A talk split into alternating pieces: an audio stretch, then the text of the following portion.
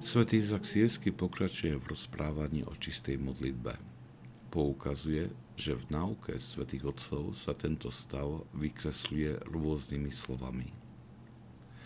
Tuto nejednotnosť vysvetľuje tým, že nie je žiadne dokonalé a pravdivé slovo pre veci budúceho veku. Jestuje len jednoduchý stav poznania, prekračujúci každé pomenovanie, každý základný prvok, formu, farbu, tvar a zložené slovo.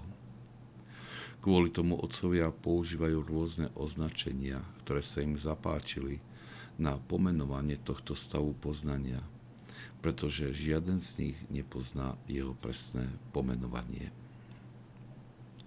Svetý Dionysius hovorí, používame zvuky a slabiky a frázy a opisy a slova podľa našich zmyslov – pretože keď je naša duša pohnutá noetickým pohybom k noetickým veciam, tak aj zmysly a aj to, čo vnímajú, sa stávajú zbytočnými. Keď svätý Izak Sírsky sa pokúša vysvetliť čistú modlitbu, tak sa dotýka daru, ktorý prichádza z hora a presahuje každú ľudskú skúsenosť. Svetý Izak Sírsky sa napriek tomu o to pokúša, aby pomohol tým, ktorí sú uznaní za hodných prijať tento dar, aby sa vyhli neistote. Vstup do čistej modlitby môže byť spojený s určitou agóniou, kedy duša stráca všetky istoty, sprostredkované zmyslami a aktivitou intelektu.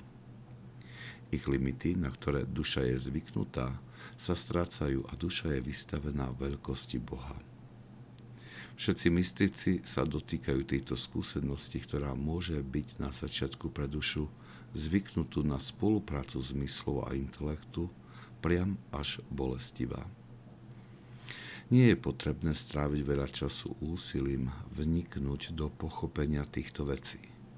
Nech by sme preštudovali do hĺbky všetky diela svätých Otcov na túto tému, aj tak sa nezmocníme tejto skúsenosti, ktorú zakusuje duša obdarovaná týmto darom.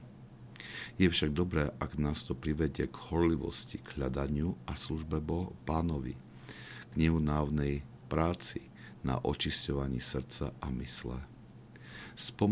spomínaný dar si nemožno zaslúžiť, ale dostáva sa iba tým, ktorých duše sú na jeho prijatie pripravené.